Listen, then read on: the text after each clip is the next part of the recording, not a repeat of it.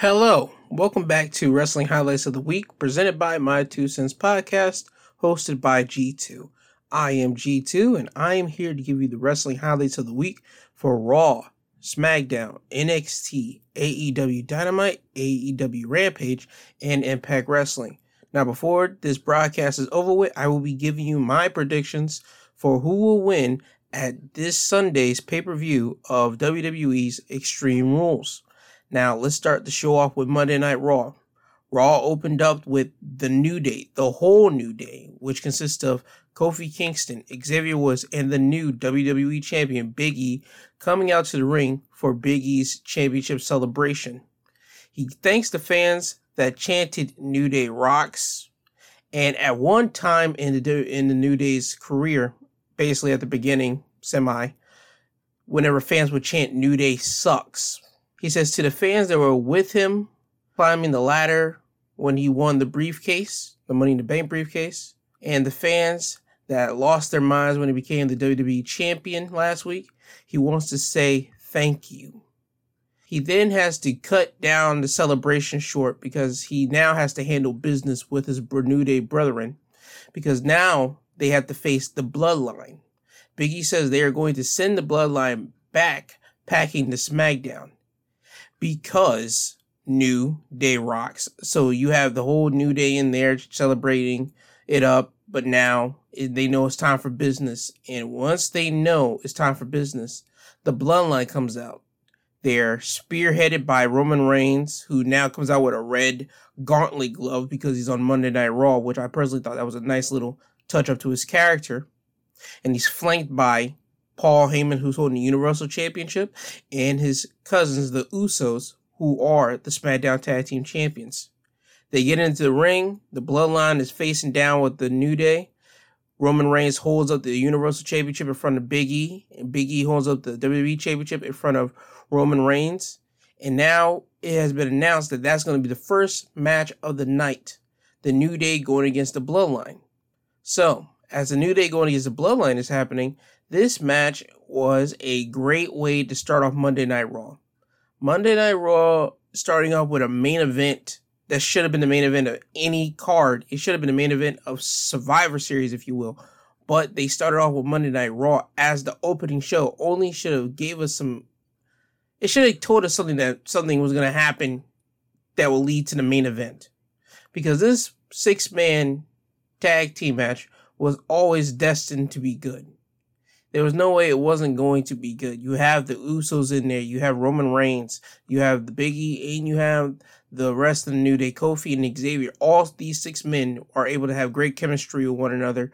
And long story short, the Bloodline do beat the New Day when Bobby Lashley came down to the ring and speared Biggie and attacked Kofi Kingston. You thought Bobby Lashley was only going to go after the New Day, but no. He goes after the Usos, who were also on the outside of the ring and this distracted Xavier Woods, who was the legal man for his team, while Roman was the legal man for the bloodline. And Xavier is seeing this, he looks at Bobby and just shouts at him, What are you doing out here? And as soon as he turns around, he gets a spear by Roman, and Roman pins Xavier for the win. Once the match is over with, Roman gets up and he throws his finger up in the air for declaring we're the ones. He's the main guy. And as soon as he turns around, he eats a spear from Lashley. And then Lashley goes right back outside and he sees Big E next to a barricade and he runs full full speed ahead to Big E and spears him right through a barricade. And he just puts Big E through the barricade. And the last person that was standing out of all this carnage was Bobby Lashley. Again, this six man tag team match, I will highly suggest if you haven't seen Monday Night Raw, go watch it. If you haven't go to YouTube. If you don't have it, go to YouTube and watch it. I promise you, you won't be disappointed in this six man match. But anyway, Lashley dominated this at the end of it because he wants to prove a point that Monday Night Raw is still his show. He's still the man. They go to commercial, and when they come back from commercial, you see Bobby Lashley walking backstage and he's headed towards Adam Pearce and Sonya Deville's uh, office. Lashley walks right through and he looks directly at Adam Pearce and he tells him that he isn't through with Biggie. He tells them he was hurt after his match with Randy last week. That is why Biggie was able to capitalize on him and become the WWE champion, and now he wants revenge. He says the Almighty era doesn't stop, and Raw is always going to be about him. And once he's done saying his whole tirade, this leaves Adam Pearce and Sonya Deville just completely speechless. And Bobby Lashley walks out of the locker room. Well, not the locker room, their office. Uh, the announced team didn't give us a medical update on MVP. MVP is out indefinitely because of uh, some cracked ribs that he got from taking an RKO from Randy Orton last week. And once they say this, we go backstage to Randy Orton in his locker room, and he has headphones on while he's looking at his Raw Tag Team Championship. And Riddle comes right beside him and he tries to motivate Randy because Randy lost WWE Championship opportunity last week and he tells him that AJ doesn't stand a chance against him tonight, and he talks about uh tells Randy a story about taking his family to a safari when he was a child. Randy has to stop him as the story is going, and he tells Riddle the only way that he'll best help Randy tonight is if he handles Omos and tells him that safari story while he handles AJ in the ring, and everything will be fine. Riddle says, "I got you, bro," and that was the end of this segment. Now it's time for in ring competition. We got Eva Marie going against Doudrop. Before the match starts, Eva grabs the mics and wants the fans to look at her and then look at Doudrop. She says women like Doudrop will never beat women that look like Eva Marie. So this is fuels Doudrop up just to beat up Eva Marie even more. Once the bell rings, Eva Marie does a whole little cat and mouse game with her. She tries to run in the ring and then run out of the ring. She tries to have Doudrop chase her, which Doudrop does do. But once Doudrop does catches her in the ring, it's a wrap. She was able to beat down on Eva Marie and then was able to hit her with a uh, sliding body splash to get the win. This was just basically a one sided thrashing from Doudrop to Eva Marie. After this match, we get Biggie walking around in the backstage and he goes to Adam Pearce and Sonya Deville's office and he tells them that he wants both Lashley and Roman tonight in a triple threat match and he tells them to make it happen we go to commercial and then we come back from commercial, we have Paul Heyman walking into Adam Pearce and Sonya Deville's office. He tells them he tells them both that Lashley and Biggie have come into your office and complained and moaned so far. He's not here to complain nor moan. He's here to deliver a message from their tribal chief Roman Reigns.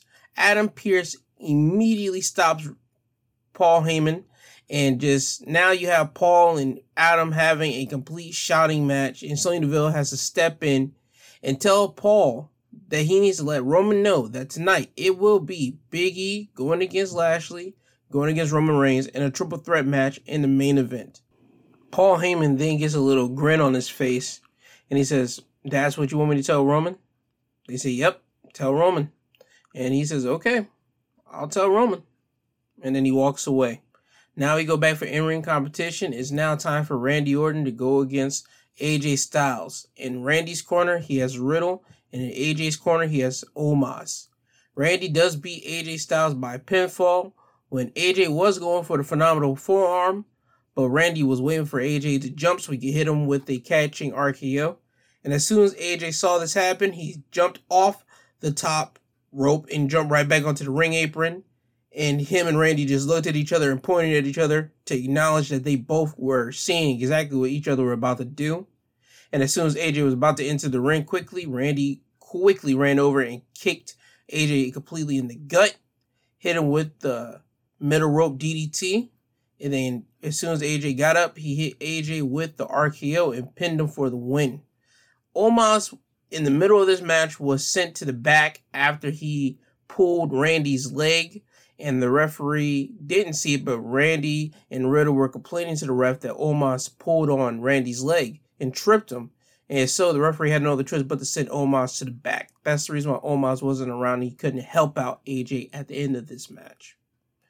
After this, we get a video playing of a video package of Nia Jax and Shayna Baszler whole history of them having problems, which led them to this match that they're about to have right now and the match is Nia Jax going against Shayna Baszler.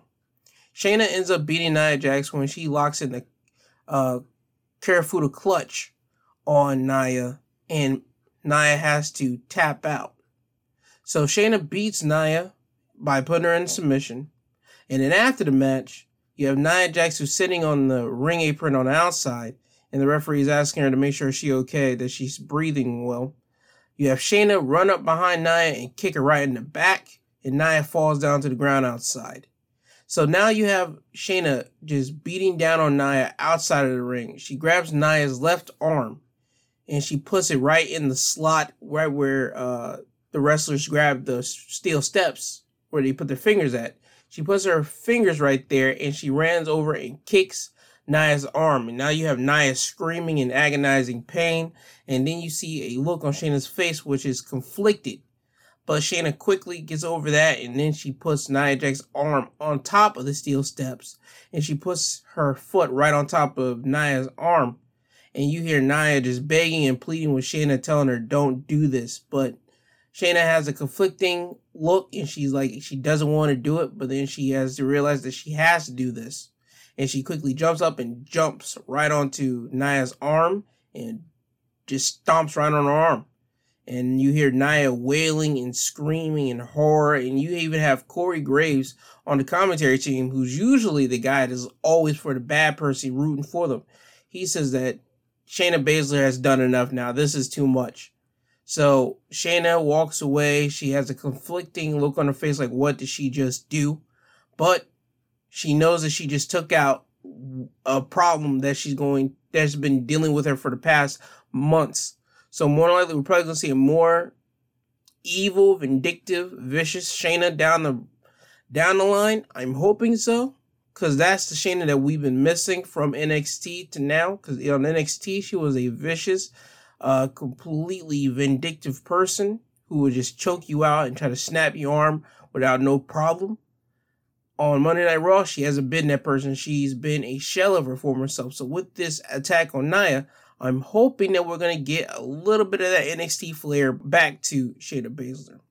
Now it's time for another tag team match. This time it's Mustafa Ali and Mansoor going against a team of Angel Garza and Humberto Carrillo. Humberto Carrillo and Angel Garza are cousins. They come from the legendary Garza family. And last year, and also in 2019, they were kind of feuding with each other for no apparent reason. So I'm glad that they WWE have put these two cousins together because wrestling families should always stick together when they join into a wrestling company. Because whenever you have two people that are coming from the exact same family and they're on the exact same show, you would think it would make a lot of sense just to acknowledge that okay, they're from the same family, they're cousins or they're brothers or they're even if they're siblings uh, brother and sister duo. You will want to put them together because the fans will understand a family dynamic. Family is the easiest thing to understand. So I'm glad that they put Humberto and Angel together finally. Anyway, Humberto and Angel Garza do win the match by pinfall when Humberto was able to lock Mustafa Ali in a headlock of some sort, and Angel Garza was able to run over and dropkick Ali directly in the face and get the win. I mean, the maneuver looks more more devastating than the way I'm just prescribing it, or not prescribing it, but describing it. I'm sorry. And I would suggest you go to YouTube just to go to WWE's uh, YouTube page and look at the clip of it because they're gonna have the clip of Andrew Garza going against uh, Andrew Garza and Humberto going against Mustafa and Mansoor for on their Monday Night Raw. After this, they play a hype video for Karrion Kross, basically to hype him up. And I'm glad they're doing this to kind of rebuild back Karrion Kross up. I'm glad they're doing this because Karrion Kross is a main eventer. He was breaded up for the main roster, and I'm glad they are doing what's necessary for Karrion Kross to try to gain back that aura and luster that was stripped away from him as soon as he debuted in a loss to Jeff Hardy. I mean, just lost. That again, that's not a that's not a uh disparaging thing we're saying about Jeff Hardy. Never that is that whenever you get called up, you're not supposed to lose in your first match. That's not supposed to happen. You're supposed to either win by shenanigans or dominate. That's the only way you're supposed to uh, happen. That's the only way you're supposed to win in your debut match from NXT. Just to give a heads up. After this, we have a WWE Women's Tag Team Championship match. The team of Natalya and Tamina putting up their tag team titles against the team of Nikki Ash and Rhea Ripley. Nikki and Rhea are your new WWE Women's Tag Team Champions after Natalya was about to lock in the sharpshooter on Nikki Ash, but was distracted and looking at Rhea Ripley hitting the riptide on Tamina on the ring aprons. This allowed Nikki to roll up Natalya for the pin, and now they are the new Women's Tag Team Champions. After this, we have an in ring segment of the Alexa Playground with the host, Alexa, and her guest, Charlotte Flair. The main point of this whole thing is for Alexa to play mind games with Charlotte by trying to give her the Charlie doll back, telling her that she's going to take the champion Raw Women's Tag Women's Championship away from Charlotte, and that she only gave Char- uh, Charlotte the doll so Charlotte can have something to play with once the championship is taken away from her. Charlotte basically isn't trying to play with none of this. She tells Alexa, I am not here for your mind games. And Charlotte tells Alexa that she wants to battle the old Alexa, not this version of, the, of Alexa. She wants the five feet of fury Alexa, the championship contender Alexa, not this grown woman that's acting like a little girl Alexa. Charlotte then decides to make it her mission to break this version of Alexa at Extreme Rules. And now you get Alexa basically chastising Charlotte, saying that I don't need to play mind games with you. I don't need to do none of this because I know exactly who I am. While you, Charlotte, you don't know who you are because you always have the championship. Without the championship, you don't know who you are. As a matter of fact, what's going to happen whenever you lose that championship to me and you no longer have that championship? This leads to Alexa and Charlotte having a good spitter spatter between each other. And then they ultimately get into a brawl as this type of things happen. So you have Alexa and Charlotte brawling in the ring. And Charlotte at one point, big boots, uh, Alexa and grabs the Charlie doll and rips it up and busts it open. Um, Alexa was able to hit a tornado DDT on Charlotte and then have Charlotte rolling out of the ring. And the last images that you see of this is Alexa in the ring holding the Lilly doll as Charlotte's outside the ring holding the Raw Women's Championship, walking up the ramp, and they're just staring at each other. This is their final kind of like thing that they can make you do to be interested in their match that they're having at this Sunday's Extreme Rules pay per view. They go now. It's time to go backstage, and Drake Maverick has Akira Tozawa, R-Truth, and Drew Gulak in his little area, and he's devised a plan to try to take the 24/7 championship off of Reggie. Drew Gulak was supposed to be the distraction, and as Drew Gulak was supposed to distract Reggie, R-Truth was supposed to drop a net on Reggie, and then they were supposed to take 24/7 championship away from Reggie. When Drew was talking and distracting Reggie, Truth missed his cue to drop the net and Reggie was able to notice this, and then he was able to get away and run away from all of them. And Reggie is still the 24 7 champion. Now it's time for in ring competition. Jeff Hardy going against Sheamus. And the condition for this match is if Jeff Hardy wins this match, he's added to the United States Championship match at Extreme Rules, which has Jeff Hart, well, Sheamus and Damian Priest, and it will make it a triple threat match. Damian Priest was on commentary for this whole match, and he was watching this, he will just commentate saying that he has no problem with Jeff Hardy winning this and joining the match. He has no problem with it. And ultimately, Jeff Hardy does win the match when he was able to counter out of the white noise and go behind Sheamus, hit him with a roll up, and get the pinfall. So Jeff Hardy is now added to the United States Championship match at Extreme Rules. So it will be Jeff Hardy going against Damian Priest and Sheamus for the United States Championship. After the match, Sheamus walks up to Priest and tells him that he shouldn't have to have to face Jeff Hardy at all in this week at all. And he blames Priest. He blames all of this on Priest. Priest gets up and Sheamus pushes him, and now you have Priest and Sheamus brawling and fighting on the outside of the ring, and you have referees coming from the back to try to break up this whole two big guys just slugging it out with each other. And again, this is another one of these. This is another match I'm going to be calling a sleeper match for the Extreme Rules. I think this is only going to be a top notch match at Extreme Rules, especially when you got Damian Priest and Sheamus, two guys that like to slug it out against each other at any times, and you have Jeff Hardy, who's willing to put his body on the line and do whatever he got to do to entertain the fans and also almost come out with a win. Yeah, this is going to be an underrated match at Extreme Rules. I'm calling it now. Now it's time for the main event of Monday Night Raw, the triple threat match of Roman Reigns going against Bobby Lashley, going against Biggie. And let me just tell you, this was a great And I mean great triple threat match. You had three big guys just straight up just beating down on one another. You had Roman try to dominate, but Roman will always get dominated by Bobby and Big E, and then you had Big E and Lashley just go against one another, and I mean just them just slamming each other, and I mean you had everything. You even had Bobby Lashley put Big E through the commentators like announce table on the outside of the ring. I mean this was a solid, I mean extremely solid triple threat match between these three men. Roman does get the win though. Whenever Lashley was beating up on Biggie with the steel chair, he continuously to bash Biggie with the back with the steel chair, and then he raised up the steel chair and was yelling. And as soon as he turned around, he ate a spear from Roman Reigns, and Roman pinned Lashley for the win. And Roman was now the winner of the match. So Roman got two victories on Monday Night Raw, and he is the Universal Champion, and he belongs to SmackDown. So SmackDown basically got a win on Monday Night Raw at the beginning of the show and at the end of the show meaning that Roman does indeed run WWE, and that's your ending for Monday Night Raw. Now it's time for NXT.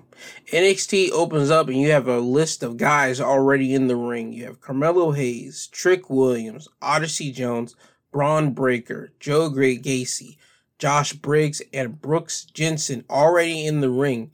And the cameras are looking at those guys in the ring, and then you hear Tommaso Ciampa's music hits, and he walks out to the ring and he's holding the NXT championship. And now he goes inside the ring and he cuts a promo. Tommaso said that he is glad to let everybody know that he is the NXT champion. He says it's been 900 and some odd days since he's held Goldie in his possessions. Tommaso then decides to give props to the new cup coming wrestlers that's in the ring right now because they have bust their butts in the back, and now is their time to showcase to the world what they got. Tommaso is proud to be a part of NXT, and he is proud to be their champion. Cameron Grimes comes out and he just straight up tells Tommaso point blank he wants a shot at the NXT championship. LA Knight then comes out and says that he can't stand all of this garbage. And he was about to proceed talking, but Odyssey Jones gets the mic and tells Knight to shut up and that he lost twice last week, so he has nothing to say. Then you get Pete Dunne and Ridge Holland coming out, and they get in the ring. Pete tells them that they need to make a name for themselves. And then he says that they won't do that because he sees nothing but a bunch of geezers in the ring. Ultimately, this leads to a huge brawl with everybody in the ring, and even certain people coming from the back and getting into the ring just to get into this brawl, like the Grizzled Young veterans, Zack Gibson and his other homie, by God, I can't remember his name right now, but you know who I'm talking about. They get in there just to help out and just brawl out with everybody. But the last four men that were left in the ring were Bron Breakker, Tommaso Ciampa, Pete Dunne, and Ridge Holland. Bron and Ciampa throw out Pete Dunne and Ridge Holland, and Bron gets the mic and he makes a challenge to Pete and Ridge for them to have a tag team match against himself and Ciampa later tonight. Pete Dunne accepts. So now we have our main event for NXT tonight. It will be Bron Breakker and the NXT champion, Tommaso Ciampa, going against Pete Dunne and Ridge Holland. After this, we get our first in-ring match of the night. is for the NXT Cruiserweight Championship.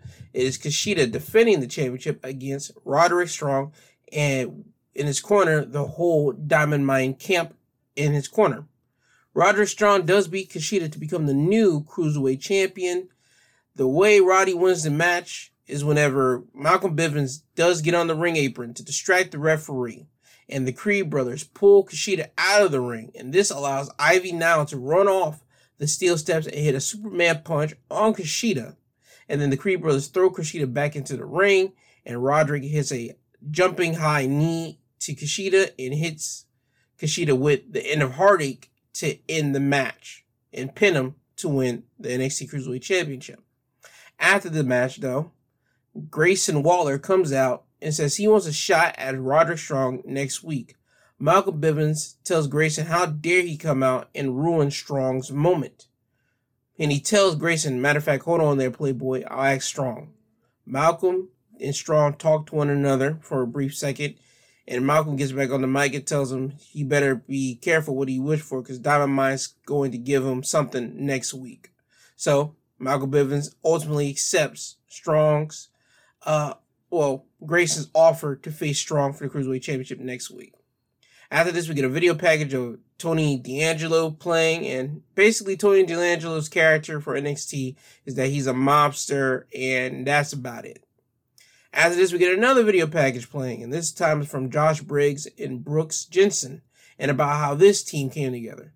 The main point of how this team came together was whenever Josh Briggs was eliminated from the NXT breakout tournament, he went to a bar and some guy bumped into him, and then as soon as that guy, as soon as Josh turned around, he punched that guy, and the guys happened to be Brooks Jensen. Those two fought each other, and they say where they came from. After you guys are able to fight somebody that you dislike, you guys are able to shake each other's hands and then get a drink. So these two guys are supposed to be country strong bunking guys. After this, we get now it's time for in-ring competition of Kay Lee Ray going against Amari Miller. Kaylee beats Amari by pinfall whenever she hits the KLR bomb on Amari and pins her for the win. After this, we get a backstage interview with Bron Breakker. Bron says he is excited to be stepping in the ring with three of the best wrestlers in NXT and that Tommaso Ciampa is his tag partner. Tommaso then walks up to him and asks Bron, is he ready to swim in the deep end? Bron says he's ready since he has the champ as his tag partner. And that's the end of that segment. We go back to in-ring competition. It's Trey Baxter going against Dante Chen. This was Dante's first match in NXT, and he is the first Singaporean-born wrestler signed to WWE. Dante wins the match by pinfall when he hits Trey Baxter with a modified version of the wing clipper, and it's basically like a net neck breaker of some type. I can't really like pronounce the correct word for this neck breaker, but only thing you know is that it's a neck breaker. And if you look at the wing clipper, if you go to YouTube and type in Angel Garza wing clipper, you understand exactly what the move looks like. But instead of him holding his arms, just imagine uh, the guy putting his arm around the dude's neck and then dropping down. So basically a net breaker still. Anyway, after this, we get a video of Andre Chase. He's holding a lesson at the Andre Chase University. He talks about Odyssey Jones losing in the finals of the breakout tournament. He shows his students how Odyssey Jones had a lackluster pin and that one made him lose the match by not covering up uh, Carmelo Hayes' legs, and Carmelo was able to counter out of this. Andre is focusing on Odyssey because Odyssey forced Andre to sit down during the wedding of Indy Hartwell and Dexter Lumis last week because Andre was about to say why these two shouldn't be together, but Odyssey sat Andre down. After this, we get Joe Gacy, who's sitting in the ring. He talks about the wrestling ring being a place for wrestlers to settle their issues. The wrestling ring is a safe place for the wrestlers. Joe Gacy's character is one of a therapist type of character and I don't, I think that's at least the way that Joe Gacy was portraying himself. Only time will tell. But anyway, after he does his whole little monologue of speech about what the ring is all about, Cameron Grimes come out there and is scheduled for Cameron Grimes to go against Joe Gacy. Cameron Grimes does beat Joe Gacy by pinfall when he hits the cave in, which is a double foot stomp on Joe Gacy and covers him for the pinfall, covers him for the win. After the match, Joe Gacy wants to shake Cameron Grimes' hands, but Grimes declines. So Joe Gacy then goes in for a hugs and hugs Grimes, and Grimes was able to push off of Gacy, and Gacy rolls out of the ring and then looks at Grimes and gives him a thumbs up and walks to the back. After this, it's time for another in-ring competition. This time it's women's division match. It is Elektra Lopez with Legado del Fantasma in her corner going against Anna Sheer. Elektra beats Anna by pinfall when Elektra hits a float over suplex and then hits a side power bomb for the win. After the match, Santos tells Elektra that she is the last piece of the remaining puzzle and she completes the puzzle for Legado del Fantasma. Elektra calls herself the First Lady of Legado, and she says that this is just a taste of what B-Fab and the rest of the NXT Women's Division has coming to them. Elektra then calls out B-Fab and as she calls out B-Fab, Hit Row comes out. However, each member is out there except for B-Fab. B-Fab hits the sneaky tip on Elektra. She gets into the ring and she attacks Elektra from behind. And now you have B Fab and Elektra fighting in the ring, and then they start rolling around in the ring. And they let this go for a good couple seconds until Isaiah Swerve Scott pulls B Fab out of the ring. And it's announced that next week on NXT, it will be Elektra Lopez going against B Fab in a no disqualification match. I can't wait to see that because again, B Fab's a little bit green and letting her use weapons, aka a kendo stick or even a steel chair, and you know Hit Row and you know Legado del Fantasma is going to be interjecting themselves in it, you know it's at least going to be a solid match. So I can't wait for that next week.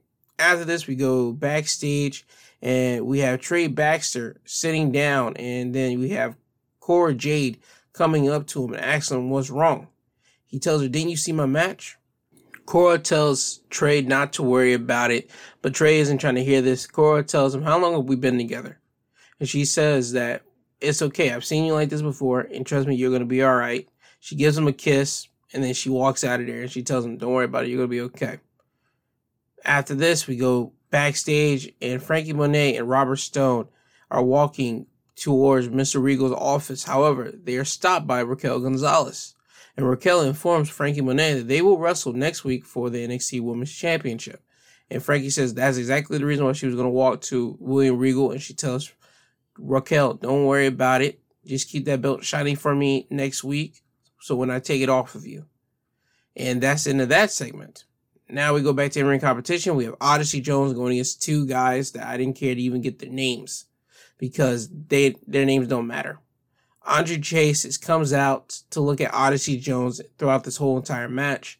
Odyssey wins the match when he hits a splash from the second turnbuckle and covers both of them for the win. Again, this match was nothing but a squash and is basically to give Odyssey Jones some reps for whenever he does face uh, Andre Chase. And Andre is a experienced wrestler. Odyssey is not. He's still a rookie. So again, this is just giving him some more reps. However, after the match, though, Andre does come into the ring and tries to hit Odyssey with a steel chair, but Odyssey was able to catch the chair, and as soon as he catches it, he breaks the chair. This has Andre shook, and he rolls out of the ring. And this is telling you that Odyssey Jones will be going against Andre Chase sometime down the line. And once he does, he's going to break Andre Chase.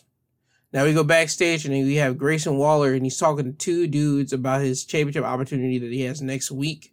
And we then get Carmelo Hayes and Trick Williams walking up on Grayson and informs him that even though he has a chance to win the title next week, he might lose it to Carmelo next week thanks to the NXT Breakout Tournament opportunity. Then we get Mandy, Rose, Gigi, and Jacy Jayne walking across Carmelo and Trick Williams and they stop and say, Those girls look fine. And they just constantly look at them as they're walking away. And they're walking towards the ring. They do their whole entrance and they walk into the ring. Now it's time for their in ring promo. This trio, this three woman unit is called Toxic Attraction. Their whole reasoning for coming together is because they are tired of being overlooked and thrown away as just novel, not even novelties, but just throwaway pieces of the NXT Women's Division. So they had enough of this. Mandy talks about how when she first came to NXT, she was here to be a gift to the fans. But when she got hurt, the fans threw her away like it was nothing, just like they did with Gigi and Jacy. So now they come together just to put a damper and take over the women's division. Jacy and Gigi throw out a challenge towards Io Shirai and Zoey Starks for the NXT Women's Championships, and that's how they end their whole in-ring promo. They now we go to a backstage shot of Io Shirai and Zoey Starks looking at this, and they are immediately interviewed and asked about do they accept their challenge. Io accepts the challenge on behalf of the team, and next week on NXT television, we will get Io Shirai, Zoey Starks going against Gigi Dolin, and Jacy Jayne for the NXT Women's Championship. After this, it's now time for the main event of NXT. Bron Breakker and Tommaso Ciampa going against Pete Dunne and Ridge Holland. Bron Breakker and Ciampa win the match when Ridge Holland had his billy club in hand and he was about to get in the ring, but was stopped by Kyle O'Reilly. Kyle O'Reilly takes the billy club away from Ridge Holland, hits him in the gut with it, and then throws him in the ring, which allows Bron Breakker to hit a gorilla press slam. Well, a gorilla press power slam on Ridge Holland, cover him up for the win. Now, you may be asking yourself, didn't the referee see Kyle O'Reilly interfere in the match? No, the referee didn't see him interfere because he was distracted by Tommaso Ciampa and Pete Dunne fighting over on the opposite side of the ring and Tommaso Ciampa hitting the Widow's, Willow's bell on Pete Dunne. After the match, though, Bron Breakker does grab the NXT Championship from the referee and looks at it and holds it for a little bit. Tommaso sees this. He tries to grab the NXT Championship away from Bron, but Bron holds on to the championship. Tommaso then hits a smile on his face because he know what Bron is doing, and he gives him the brotherly like kind of slaps on the neck and quickly grabs the NXT Championship away from Bron. And Bron looks at Tommaso and he looks at the NXT Championship well, then Tommaso grabs Bron's arm and they raise each other's hands in victory because they won their tag team match at the end of NXT. And that's how you end NXT with a definitive look at your next main event of NXT for the NXT Championship. Not next week, but whenever they do it, you know there's going to be the main event of Bron Breakker going against Tommaso for the NXT Championship. But that's just somewhere down the line. But again, that was NXT. Now it's time for AEW Dynamite. And AEW Dynamite starts off literally with the main event Bryan Danielson going against Kenny Omega in what people call an instant classic, the dream match. And you know what? This, in my personal opinion, was AEW's response to Raw starting with literally their main event, the six man tag match of the Usos and Roman going against the New Day. This was basically AEW's equivalent. You had two matches that fans were looking forward to throughout this whole week, and they both start off in the beginning of respective programs. Bryan Danielson and Kenny Omega, they had an instant classic. You had Kenny Omega chopping Danielson in his chest and making his chest red. You have Danielson kicking Kenny Omega, making his chest red. I mean, they were just throwing hits. I mean, they were throwing bombs at each other. You even had Bryan Danielson breaking out the cattle mutilation on Kenny Omega, and then you had Kenny Omega hitting a V trigger on Bryan Danielson, but not any ordinary V trigger. Oh no, no, no, no. He went up the ramp onto the stage while Bryan Danielson is kneed kneeled down on the outside of the ring. He goes up the stage, starts going up, and then runs all the way down to leap and hit a flying V trigger to Bryan Danielson. This match goes to a complete no, I mean, it goes to a time limit draw. It was 30 minutes, so they wrestled throughout that whole 30 minute process. I mean, if you can go back, go and watch this match. This is one I'm really plore, like I'm really, really telling you, please watch this match so you can understand the importance and how bad these two really put on a real instant classic of a match. But anyway, this match goes to a time limit draw. But after the bell rings, you still have Kenny Omega and Bryan Danielson still fighting each other. And Bryan Danielson gets the better of it by locking in the LeBell lock, but he didn't lock it in all the way because as soon as he was about to clench his f- fingers all across Omega's face, you have the Super Kliq, which consists of Adam Cole and the Young Bucks coming down to pull Bryan Danielson off of Kenny Omega. And then you have security run in. So you have the Super Kliq, and Don Callis looking at Omega and checking on him to see he's okay. Then you have personnel checking on Bryan Danielson to make sure he's fine because they just went through a complete brawl. They went through a complete instant classic of a match. They went through completely just, they were just exhausted. And as the personnel is checking on Bryan Danielson, you see the super click looking at Danielson and they super kicked him directly in his face and they were about to do more damage to Bryan Danielson, but this led to Jurassic Express and Christian Cage coming down to the ring and fighting the Super Kliq to get them away from Bryan Danielson. They were effective in this, which made Omega and the Super Kick fleeing to the back, and that was the end of this match. This match was just pure awesomeness. There's no other way I can say this. I please, please, please, please go back and watch this. I'm telling you, you won't be disappointed if you love professional wrestling, go watch this. You're not going to be disappointed. After this, we get an in ring promo from CM Punk. he first thing that comes out of his mouth is he gives props to Omega and Danielson for that match that they just had. He straight up says, Man, I'm glad I'm not wrestling on Dynamite tonight. How do you follow that? Which also leads me to something that I want to talk about after I'm done giving the results for AEW Dynamite for this. I really do. He gives props to Omega Danielson, and then he goes straight to business. He talks about getting attacked by Team Taz last week, and he mentions how much he loves professional wrestling again. He talked about how he came out and he was supposed to be mean mugging, but as soon as his music hits and he hears the fans just get excited and everything, he can't mean mug. He has to crack a smile and start just enjoying this feeling. He hasn't felt this feeling in years. So now that he's back, he needs this feeling. He needs professional wrestling. And he's mad that Team Taz tried to take this feeling. They try to take the fans, they try to take this joy away from CM Punk. And he says that Rampage, he's going to put Powerhouse Hobbs to sleep.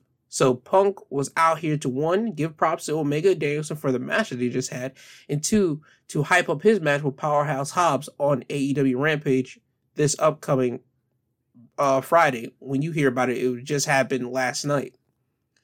After this, you get MJF with Wardlow in his corner going against Brian Pillman Jr. with Julia Hart in his corner.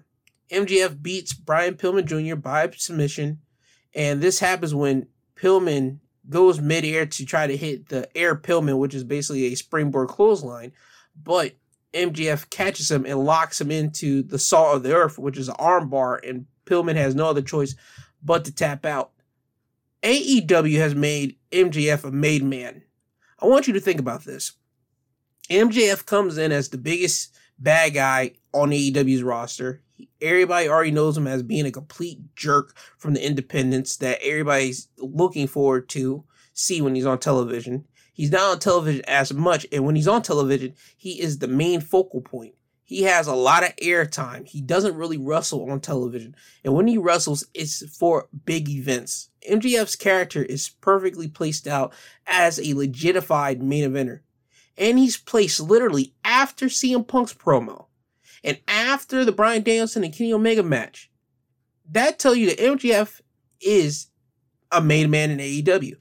AEW has plans for MJF in the future. So if people think that MJF losing to Chris Jericho was a bad thing, hey, nobody's going to care about that. Trust me, nobody's going to care about it. People are just going to be looking forward to MJF's in uh future in AEW for whenever he becomes a world champion or if anything the TNT champion. But we're all looking forward to him being the world champion of AEW I'm just going to be blunt with it. After this match we get a backstage interview with Chris Jericho and Jake Hager. They're there to promote their match against the men of the year on Rampage. They tell Dan Lambert to bring whoever he wants from America Top Team so they all can get a beat down as well on Rampage after this, we get the match of Malakai Black going against Cody Rhodes, but Cody Rhodes has Arn Anderson and his wife, Brandi Rhodes, in his corner. Malakai beats Cody by pinfall, and this happens when Cody checks on Arn Anderson after Malakai Black sends Cody into Arn, who was on the ring apron whenever Malakai throws Cody into Arn Anderson and Arn Anderson falls to the ground. Cody goes over to check on Arn Anderson, and Arn pushes Cody off and tells him to go and continue to fight. So Cody does that. He goes and he walks around to the opposite side of the ring where Malakai is on the ground, and Cody picks him up and throws him back into the ring. Cody is now attacking Malakai, who's right next to the turnbuckles. He's hitting him in the gut. He's just throwing punches left and right. The referee has to separate Cody because Cody isn't following the uh the count that every wrestler has to the count of five to get away from their opponent. And the referee separates Cody, and this gives Malakai Black enough time to spit black mist into Cody's face and then quickly roll him up for the pin and win the match. So Malakai is 2 0 against Cody. And also during this match, the fans were booing the loving God out of Cody. It started at his entrance. Yes, you had some cheers, but you were able to hear the boos. But after the music and all the pomp and circumstances were done, once the match began, you start hearing the fans cheering for Black. And then every time Cody would take advantage and get like any type of grandstanding in this match, any type of advantage in this match, the fans were just booing Cody, completely booing. I'm personally saying it now. This is Cody's come to Jesus moment. And Cody in the match even had times that he would stop and just listen to the fans as they will boo him. I mean, he was beating up down on Black, and he would just stop and just look at the fans. So this is Cody's coming to Jesus moment right here. He's going to talk about it either next week or two weeks from now. I promise you, he's going to come on AEW Dynamite, and he's going to have this big old spiel and questioning why the fans are turning on him now.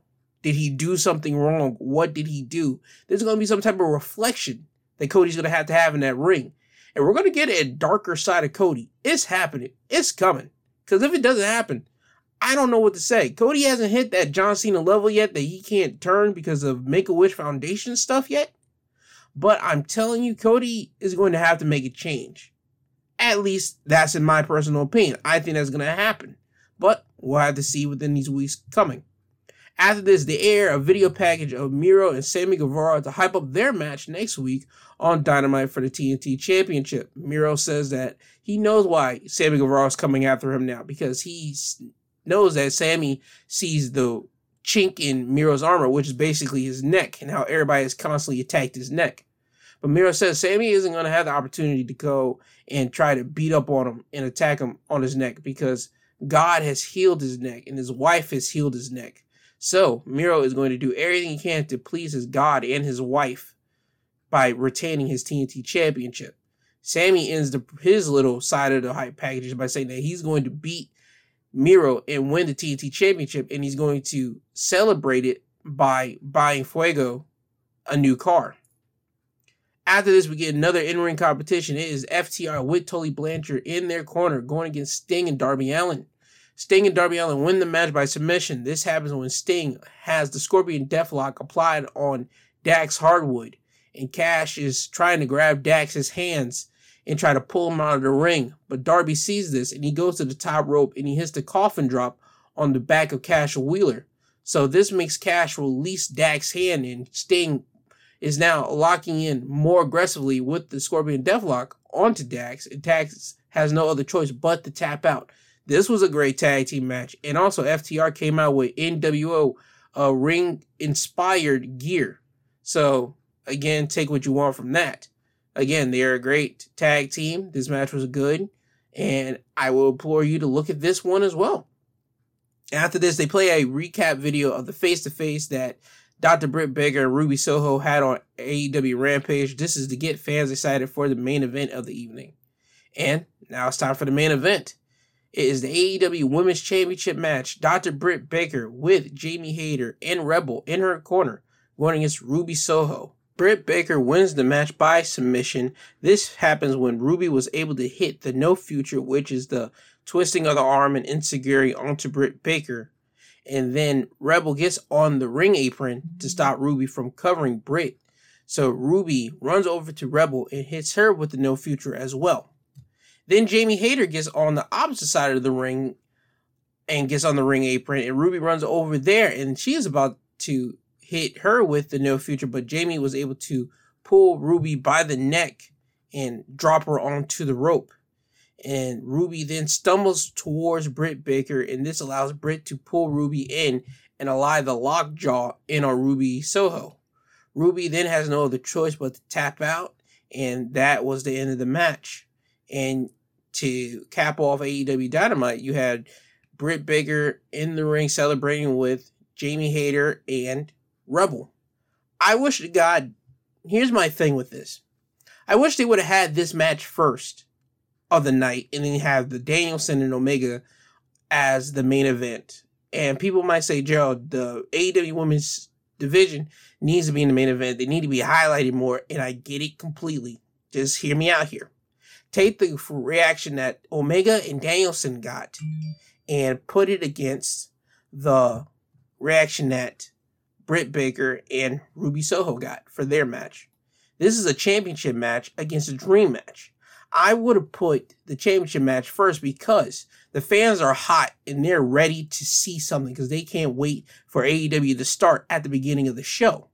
So I would have had this match first and let everything else still fall into place as it was supposed to and just had the Omega and Danielson match at the end because you gave everybody what they wanted to see at the beginning of the show.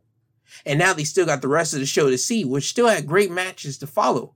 But you gave them their dynamite, no pun intended for this, but you gave them the dynamite and you blew it up right in their face and you gave them exactly what they wanted at the beginning and you gave them matches to follow up after that. You hear how I just said that? You gave them what they want at the beginning, and you just gave them matches after that. Matches that were still good, but you gave them the big boom at the beginning.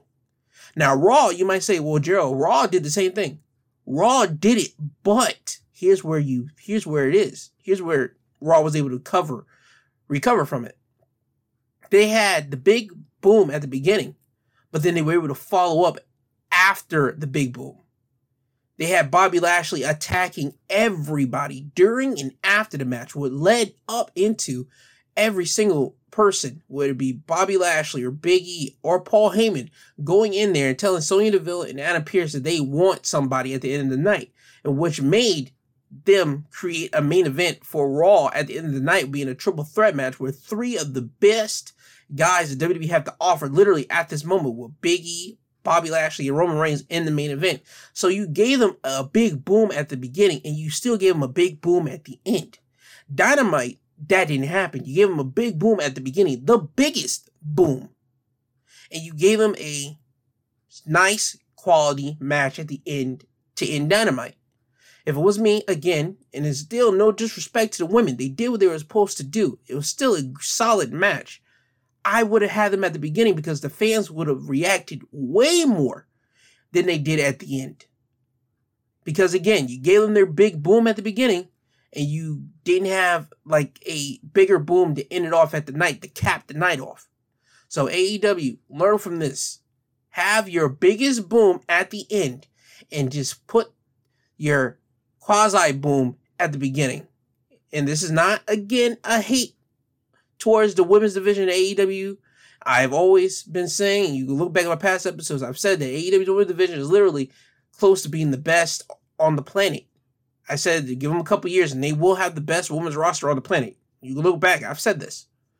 But this one tonight, they should have been the first match so they can have the reaction and the type of respect that this match earned for, that it yearned for it. While Dynamite, while Omega and Danielson still would have gotten that big boom because people were waiting to see Danielson going against Omega at the end. So this is just my critique of it. It was still a fine. It was still an excellent dynamite. But that's just my one critique of it. I would have switched the main event to the beginning of the show. In the beginning show, beginning match, I would have switched that to the main event. The Omega Danielson main event and the Britt Baker going against Ruby Soho as a beginning match to give the fans and give the women wrestlers a lot more uh, fanfare than they did at the main event. But again, still solid, solid, solid Dynamite and a solid main event. So that was the end of AEW Dynamite. Now it's time for Impact Wrestling. But before I get to the Impact Wrestling results, I need to talk about Impact Wrestling having a pay per view uh, Impact Wrestling Plus event on their app, which was Victory Road. And I'm about to give you the results from Victory Road. There was a triple threat match to start to show off. Was Steve Maclin going against TJP, going against Petey Williams. Steve Maclin beat TJP and Petey Williams by pinfall when Maclin was able to hit Mayhem for All, which is basically reverse 1914 on Petey and cover him for the win. After this, you had Laredo Kid winning a five man scramble, which consists of John Skyler, Trey Miguel, Jake Something, and Black Taurus. And Laredo Kid wins this by pinfall whenever he hits the Laredo fly, which is the Spanish fly, on Josh Skyler and John Skyler and gets the win. After this, you had Taylor Wilde going against Tennille Dashwood, and Taylor Wilde beats Tennille by pinfall when Taylor Wilde was able to hit the Wild Ride, which is a bridging German suplex onto Neil and cover her for the win. After that, you have Matt Cardona going against Rohit Raju in a no disqualification match, and Matt Cardona wins by pinfall when it, when Matt Cardona hits the radio silence on Rohit and cover him for the win. After that match, you had Bullet Club's own Chris Bey and Hikuleo beating Juice Robinson and David Finlay, Finjuice, by pinfall. When the referee wasn't looking, Chris Bey hits Juice Robinson's injured ankle with a chair, which allowed Hikuleo to hit Robinson with a Death Valley driver, and then he covered him for the win. After this, you had another tag team match. You had Moose and W. Morrissey beating the team of Sami Callihan and Eddie Edwards by a pinfall. And this happens when Morrissey was able to powerbomb Alicia Edwards, Eddie Edwards' wife, in the ring. And Eddie Edwards then picked up Alicia and brought her backstage, leaving Sami Callihan to face Moose and Morrissey by himself towards the end of the match. Morrissey was able to hit Sami Callihan with a big boot, and Moose then hit Sami with a spear, covered him for the win. That's how Moose and Morrissey win. After that match, you had another tag team match, but this time it was for the Knockouts Tag Team Championships. You had Decay, which consists of Rosemary and Havoc beating the team of Tasha Steelz and Savannah Evans to retain the Knockouts Tag Team Championships. And this happens when Havoc hits Tasha with a tombstone pile driver and covers her for the win. After that match, you had another tag team match, but this time it was for the Impact Tag Team Championships. It was the Good Brothers beating the team of Rich Swann and Willie Mack to retain their Impact Tag Team Championships. This happens when the Good Brothers hit Willie Mack with the Magic Killer, cover him for the win. There you go. Then you have an X Division Championship match. You had Josh Alexander beating Chris Sabin to retain the X Division Championship. This happens when Josh Alexander was able to hit the C4 on Chris Sabin for the win. And now it's time for the main event of Victory Road. You had Christian Cage retaining his Impact World Championship against Ace Austin. This happens when Christian hits the kill switch on Ace and covers him for the win, and Christian retains his Impact World Championship. After the match, however, Josh Alexander comes down to the ring, grabs a mic, he's face to face with Christian, and he tells him that he's cashing in option C. Now, if you don't know what option C is, option C is whenever you're the X Division champion for a good, no, a good a couple of months. There was usually a time, and it used to happen at a pay per view called Destination X, where the X Division champion, whoever it was at the time, was able to cash in their opportunity to challenge the world champion at the Destination X pay per view. This option C was created by Austin Aries a good couple of years ago, not a couple, but good eight years ago, I believe, or even longer than that. And they kept option C around, but they haven't used it in a good bit. So I'm glad Josh Alexander did bring this back because Josh Alexander and Christian Cage were on the road to face each other somewhere down the line, and they're doing this now. So that was the end of Victory Road. So now it's time for me to give you the Impact Wrestling results. Impact starts with Scott D'Amore in the ring, and he calls out Josh Alexander to the ring. Josh comes down, and Scott tells Josh that if he decides to cash in for option C, he will face Christian for the Impact World Championship at Bound for Glory. And next week on Impact, they will have a tournament to crown a new X Division champion. He wanted to let Josh know this and let him think about does he really want to give up the X Division championship? Christian then comes down to the ring and tells Josh that he shouldn't give up the championship. He tells Josh that he respects him for wanting to be the face of the X Division. But after Bound for Glory, he won't be the face of Impact Wrestling.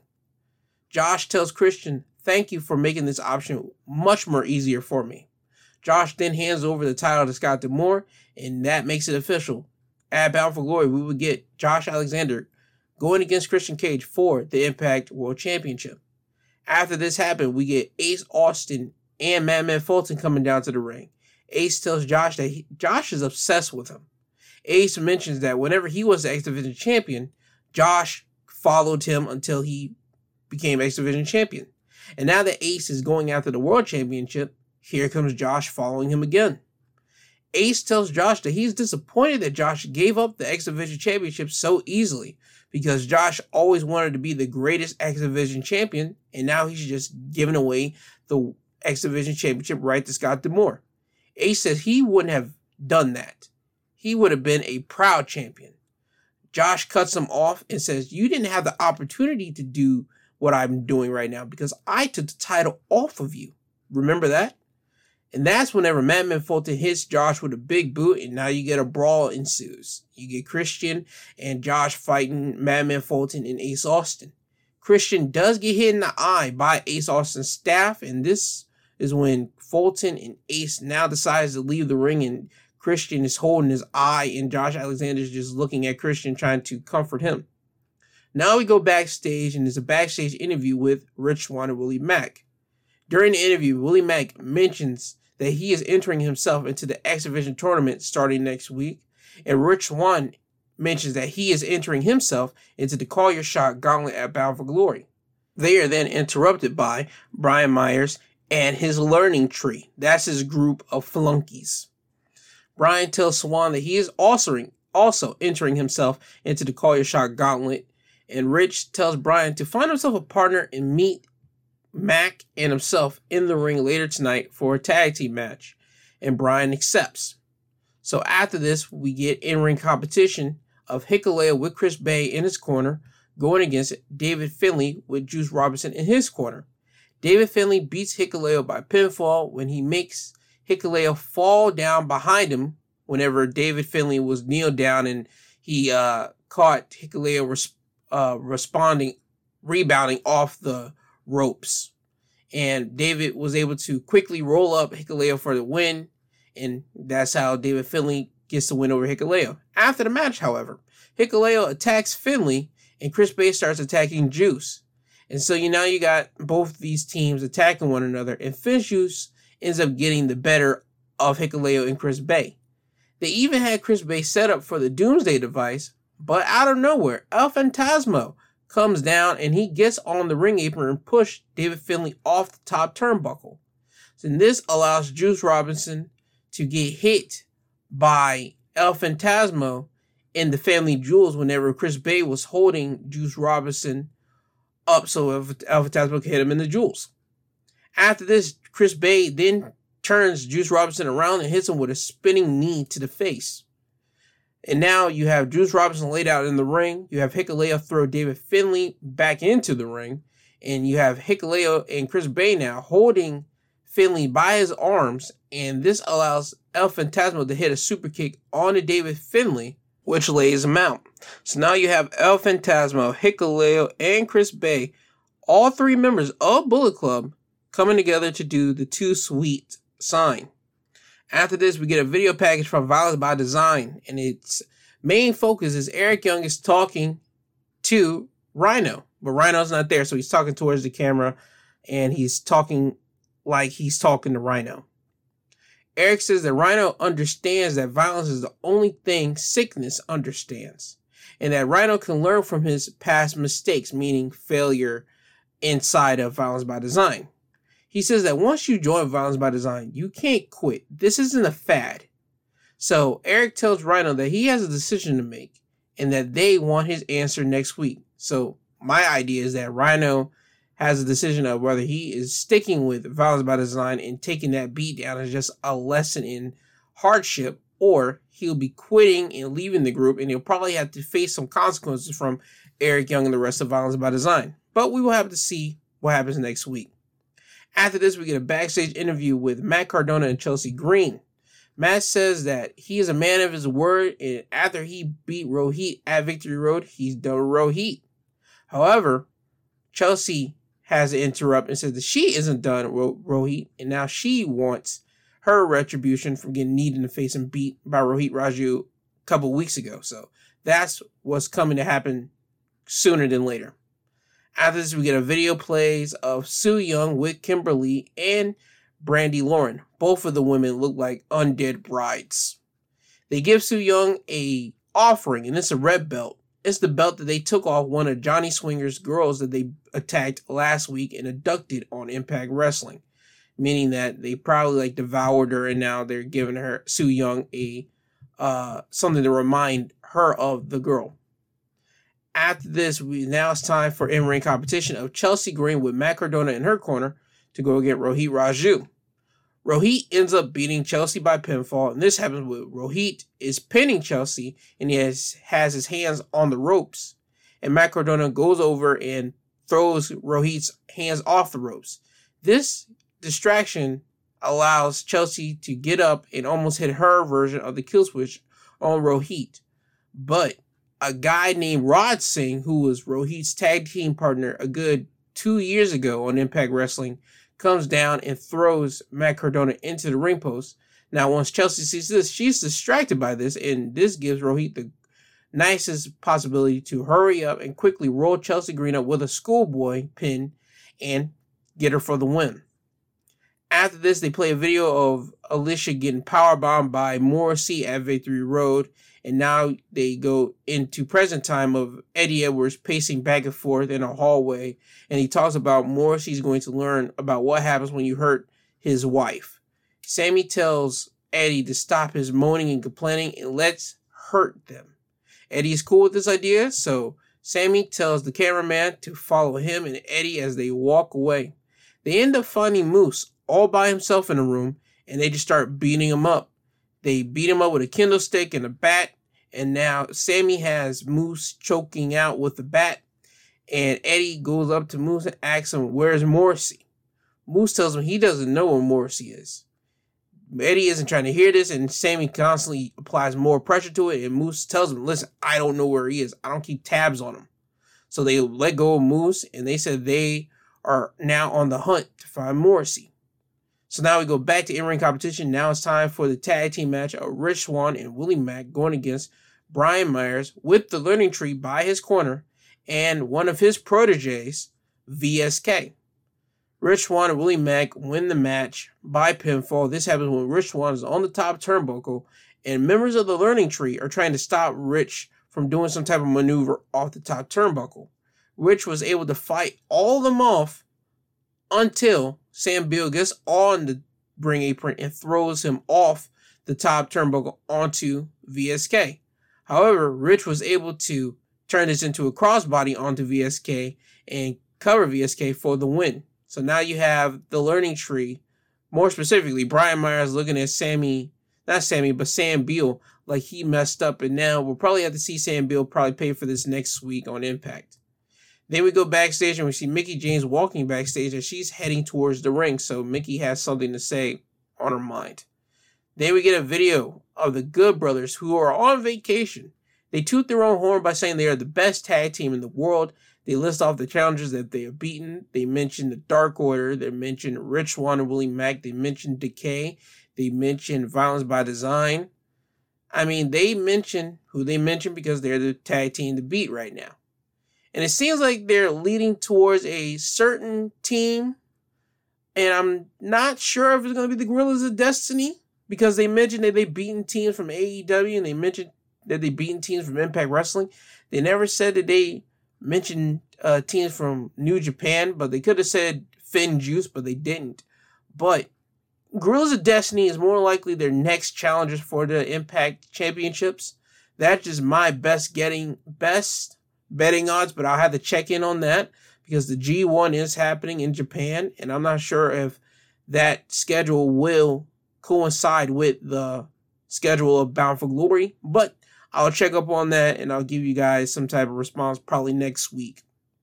After this, we get an in-ring promo from Mickie James. Mickie calls out Deonna Purrazzo. Deonna Purrazzo comes out and she has her Knockouts Championship and she has her AAA uh, Women's Championship on both of her uh, shoulders. Mickie James is in the ring and Deonna Purrazzo comes down and Deonna tells Mickie how dare she attack her last week. Mickie says that's a receipt for attacking her at NWA 73. Mickie then makes a challenge to Deonna Purrazzo for a match at Bound for Glory for the Knockouts Championship. Deonna tells Mickie that she isn't going to fight Mickie. She knows why Mickie wants to fight her. Everybody wants to fight Deonna Purrazzo right now because Deonna is the most talked about women's wrestler right now on the planet that if she's not signed to WWE. Deonna is basically untouchable. Deonna says that if she were to accept this match, this has nothing in it for Deonna. She mentions to Mickie that there's a hierarchy in Impact, and Mickie has to earn her match to get to Deonna Purrazzo. So Deonna then tries to walk away from Mickie, but Mickie grabs her by the arm and pushes her.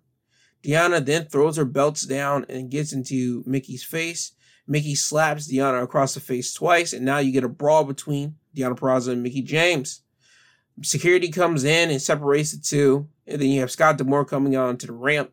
Scott D'Amore tells everybody that wrestlers don't get to make their matches around here, but they also don't get to decline them as well. So Scott then makes the executive decision that Deonna will face Mickie James for the Knockouts Championship at Bound for Glory. We go backstage now, and Eddie Edwards and Sami Callihan do happen to find W. Morrissey. They stop. They are then stopped by security and Scott D'Amore before they're even able to touch Morrissey.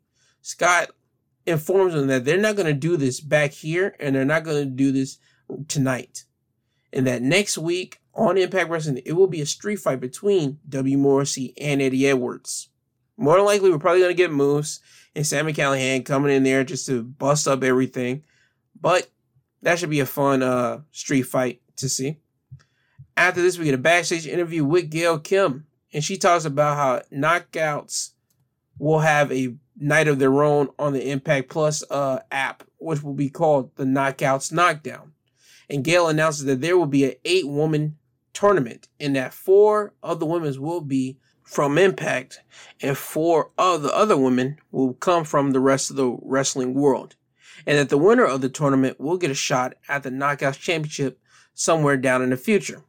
The influence, which consists of Madison Rayne, Tenille Dashwood, and Kaleb with a K, interrupt Gail Kim and tell Gail that the influence should face the Knockouts Tag Team Champions at that event. Gail says that's a good idea, but for them to do that, they have to face Jordynne Grace and Rachel Ellering next week in a number one contenders match, and the U Influence are okay with this idea.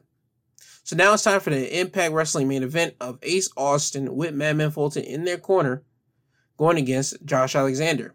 Josh wins the match by pinfall, and this happens when Josh was able to counter Ace Austin's The Fold, which is a running blockbuster, and turn it into a powerbomb backbreaker. Then he was able to hit Ace Austin with the C4, cover him for the win. After the match, Madman Fulton comes in and attacks Josh, and Madman Fulton and Ace Austin are now beating up on Josh Alexander until Christian Cage comes from the back, runs down, and helps out Josh to beat up both Ace Austin and Madman Fulton.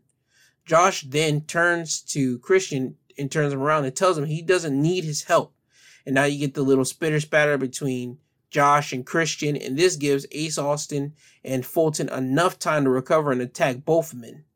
Ace Austin then has Josh Alexander up in the chokeslam position, and Ace Austin, who's now on the top turnbuckle and he's about to hit the fold, which is a combination of both of their moves together.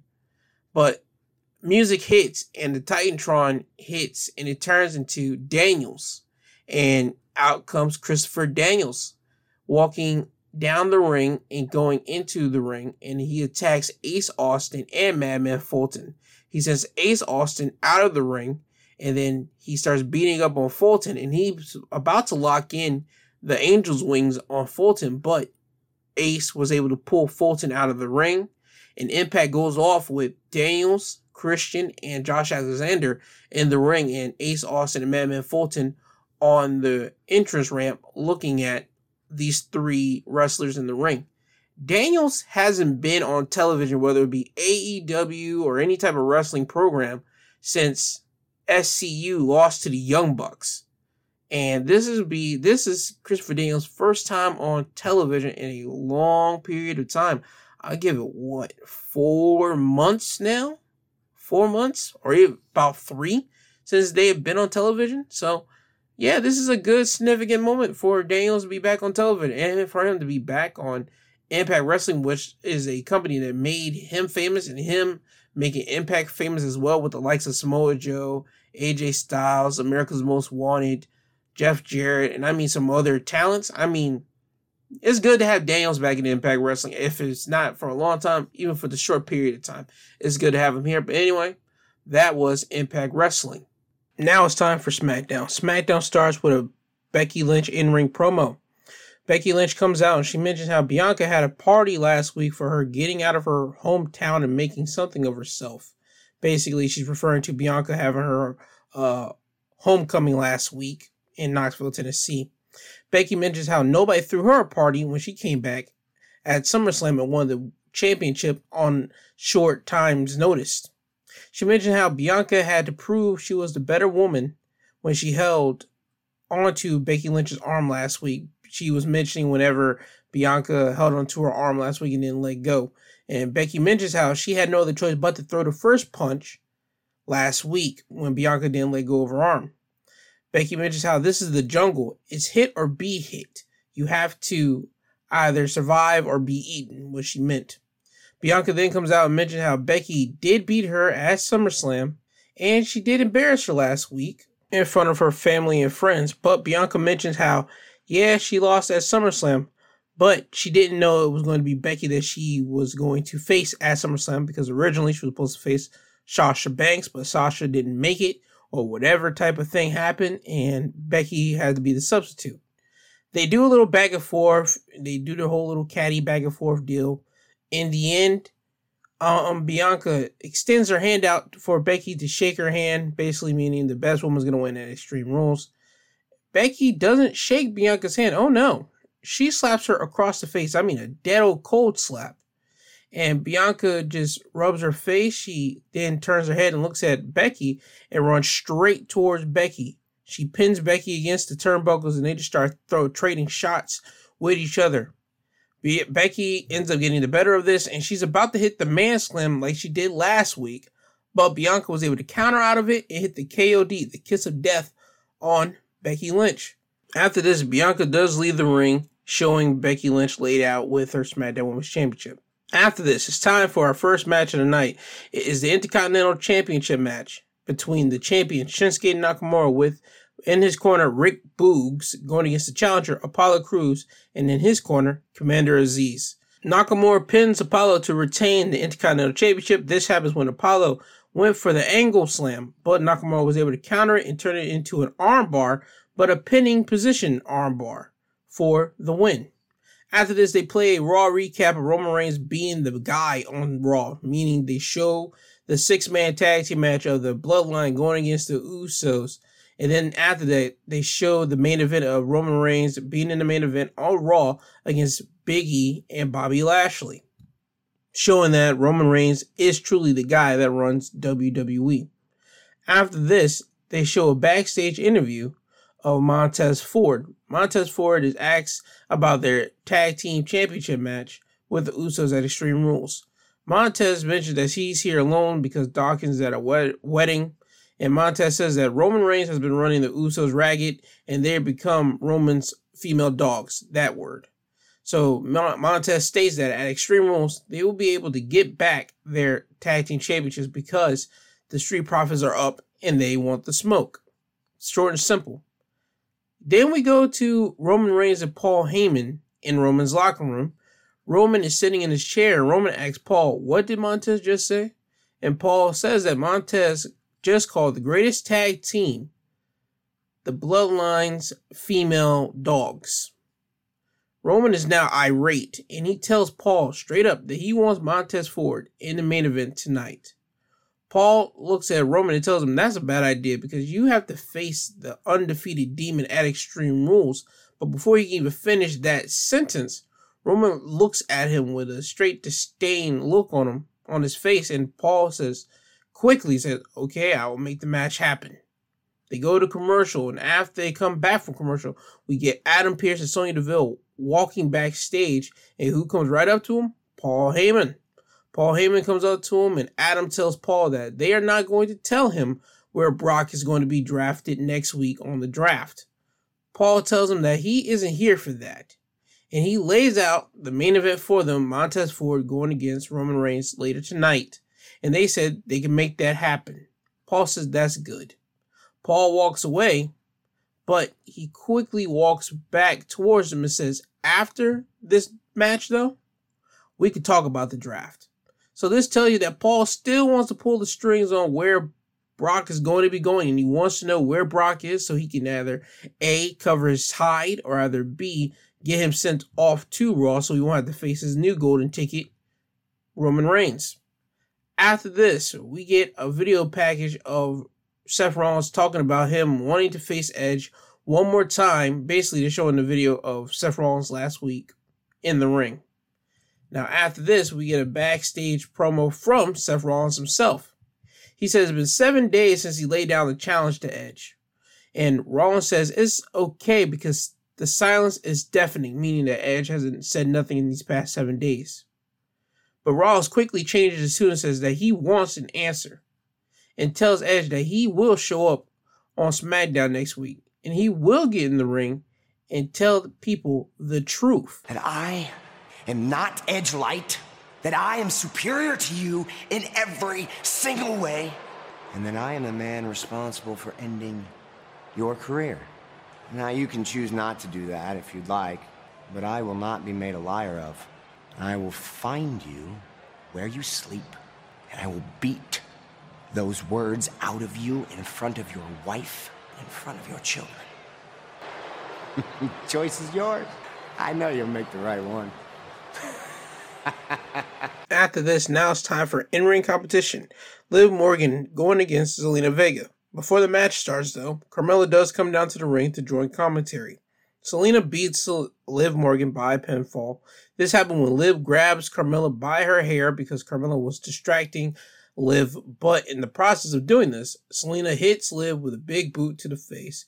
This sets her up for Liv to be hit with the code red by Zelina and pinned her to give her the win. After this, we now have our Happy Talk segment, which is basically Happy Corbin's talk show. And his first guest for the talk show is himself. He talks about a lot of crap about how much money he has, about how now he's wearing custom suits again, now he's eating fine food again, and yada, yada, yada. And then he talks about why he's also happy, and then he shows a, a video of him attacking Kevin Owens last week when he was supposed to have a match with KO before their match began. After the video plays, Corbin talks some more stuff about Kevin Owens until Kevin decides to come out. And Kevin Owens is looking upset and pissed, and he starts walking directly to the ring with a purpose. But as soon as he hits the ringside area, he gets rushed by a mysterious man in a black hood, and the guy hits him with a shoulder tackle. And as soon as the mysterious guy turns towards the camera, you see the man's face, and it's Riddick Moss for you guys that don't know who Riddick Moss is, and even fans that watch WWE, you still know who Riddick Moss is.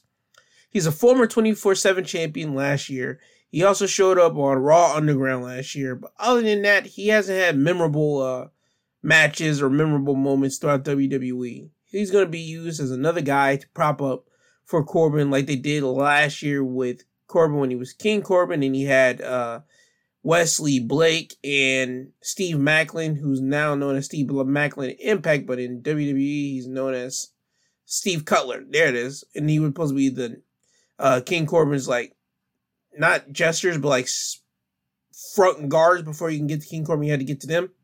This is probably gonna be another one of those situations here. Anyway, to end this off, Happy Corbin and Riddick Moss hits a double choke slam on Kevin Owens on steel steps and Kevin Owens is in agonizing pain, and Happy Corbin and Riddick Moss both smile and laugh away as Kevin Owens is now in excruciating pain. After this, we go backstage and we get to see Montez Ford, who is doing squats, but he's interrupted by Kayla Braxton. She asks him, Does he regret saying what he said earlier about the Usos and Roman Reigns? Montez says no. This is an instance where his big mouth got him an opportunity to fight the Universal Champion Roman Reigns, so he wouldn't change this at all. But he does wish that Dawkins was here, though. But anyway, Montez mentioned that he is here and he wants the smoke. After this, we go back to the ring. Now it's time for in-ring competition again. Nikki ASH with her partner Rhea Ripley, the newly crowned Women Tag Team Champions, going against, well, her, Nikki Ash, going against Natalya with Tamina in her corner. Nikki ASH wins the match by pinfall, and this happens when Tamina was on the ring apron distracting the referee. But Rhea Ripley sees this, she goes over to Tamina and pulls her off the apron. Now you get Rhea and Tamina fighting, and as the referee is distracted, Natalya rolls up Nikki into a inside cradle pin, but Nikki was able to maneuver it to where Natalya's arms are on the mat and Nikki's on top. So now when the referee turns around, he starts counting the pin and Nikki wins the match because of this. So Nikki ASH wins the match. And after the match, though, Nox and Shotzi come down to the ring in their tank and they shoot off their like kitty missile at Nikki and Rhea Ripley. And this is basically putting them in line for the next tag team to go against uh, Nikki and Rhea for the WWE Women's Tag Team Championships. Again, I understood what they were doing here, and this is basically nothing but a setup. After this, we go backstage and we see Dominic Mysterio talking to his father, Rey Mysterio, in the locker room. He tells Rey that he is being suffocated by Rey, and that he had Sami Zayn beat for the past two matches that he had, but if Rey would have just stayed in the back as he was told to, he would have won those matches. Rey hears all this and he tells Dominic that he knows Dominic needs some space for himself, so he's going to separate, put some distance between those two because Dominic isn't thinking straight. As soon as Rey leaves, in comes Sami Zayn. Sami Zayn, Sami Zayn walks up to Dominic and he tells Dominic, "Hey, I'm just here to give you some advice. Listen, you don't have to take it, but I'm just going to give it to you." He tells Dom that every time they've gotten in the ring together, he has gotten better by every other match. And Sami tells Dom that Rey means well, but if Dominic wants to be great, he has to stop listening to his father Rey and start listening to his instincts. Almost in the exact same way that Rey Mysterio used to do back in the day, because I guarantee you, he probably had people telling him that style that he was wrestling, like high flying lucha libre style, that you could easily break your bones or something off that. Rey didn't listen to it, so now it's time for Dominic to not pay attention to his father, start going about his guts instinct. After this, we go back to the ring, and Naomi comes out, and she's wearing ring gear. But on commentary, they are making it really apparent to let you know that Naomi's not scheduled to wrestle tonight. So they're kind of wondering why Naomi's out here. Naomi grabs a mic and she says she has been ready for weeks to wrestle, but Sonya Deville keeps on ignoring her. Naomi mentioned how she was fined last week after getting in the face of Sonya Deville last weekend, telling her that she demands a match on SmackDown. So Naomi's out here to make a challenge to any woman in the back that wants to feel the glow. As soon as she gets done making this challenge, you hear Sonya Deville come out and she says that Naomi isn't going to have a match tonight. She tells Naomi to hit the back. Naomi says, "You know, I am going to have a match tonight, and since you come out, since you came out here, why not you?" Sonya Deville ends up denying the challenge because she is no longer active wrestler and she is Naomi's boss in a sense. And Naomi isn't trying to hear that. She makes a chant for Sonya Deville to make the match. She has the fans even chanting along with make the match. So now people want to see Naomi going against Sonya Deville. Deville isn't trying to hear that. She calls security to come out to escort Naomi to the back. And as security is doing this, but they're not putting hands on Naomi, you hear Sonya Deville just talking about how WWE management gave Naomi opportunities to prove herself, and every time they gave her opportunity, she would drop the ball. So now it's time for her to go in the back and just do TikTok dances and go off into obscurity as people like Sonya will be making the women's division a better place for the future. That's setting up for Naomi to fight Sonya Deville somewhere down the line. I'm telling you right now, that's what it's setting itself up for. After this, we go backstage to Roman Reigns and the Bloodline walking. It's almost time. It's about time for the main event now. Roman makes a right turn and Paul follows right behind him. And then the Usos walks over to the left because they see two figures right there, and they walk closer to the figures, and it shows that the figures are Alpha Academy, Chad Gable and Otis the Usos and the Alpha Academy having a stare down with each other. So this is telling you that the Alpha Academy has their eyes set on the tag team championships. And if the Usos do retain their tag team championships at Extreme Rules against the Street Profits, Alpha Academy is going to be on their butt. So this is basically getting you as a fan hyped up to see the possibility of that match to happen. Now it's time for the main event. Roman Reigns with Paul Heyman in his corner going against Montez Ford. Roman Reigns puts Montez Ford to sleep at the end of this match, meaning he beats Montez Ford by submission. Montez had a good showing in this match. Montez was able to show people what he can do as an indiv- in like an individual wrestler, not just a tag team wrestler. But in the end, Roman Reigns is that guy. He is the head of the table for a reason, and he proves it when Montez Ford goes to the top rope and he jumps off for a frog splash, but Roman sees this coming and he puts his knees up and Ford lands directly on Roman's knees.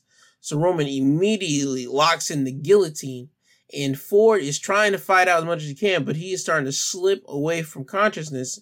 And before he completely slip away, he taps out. So the referee sees this and Roman wins by submission.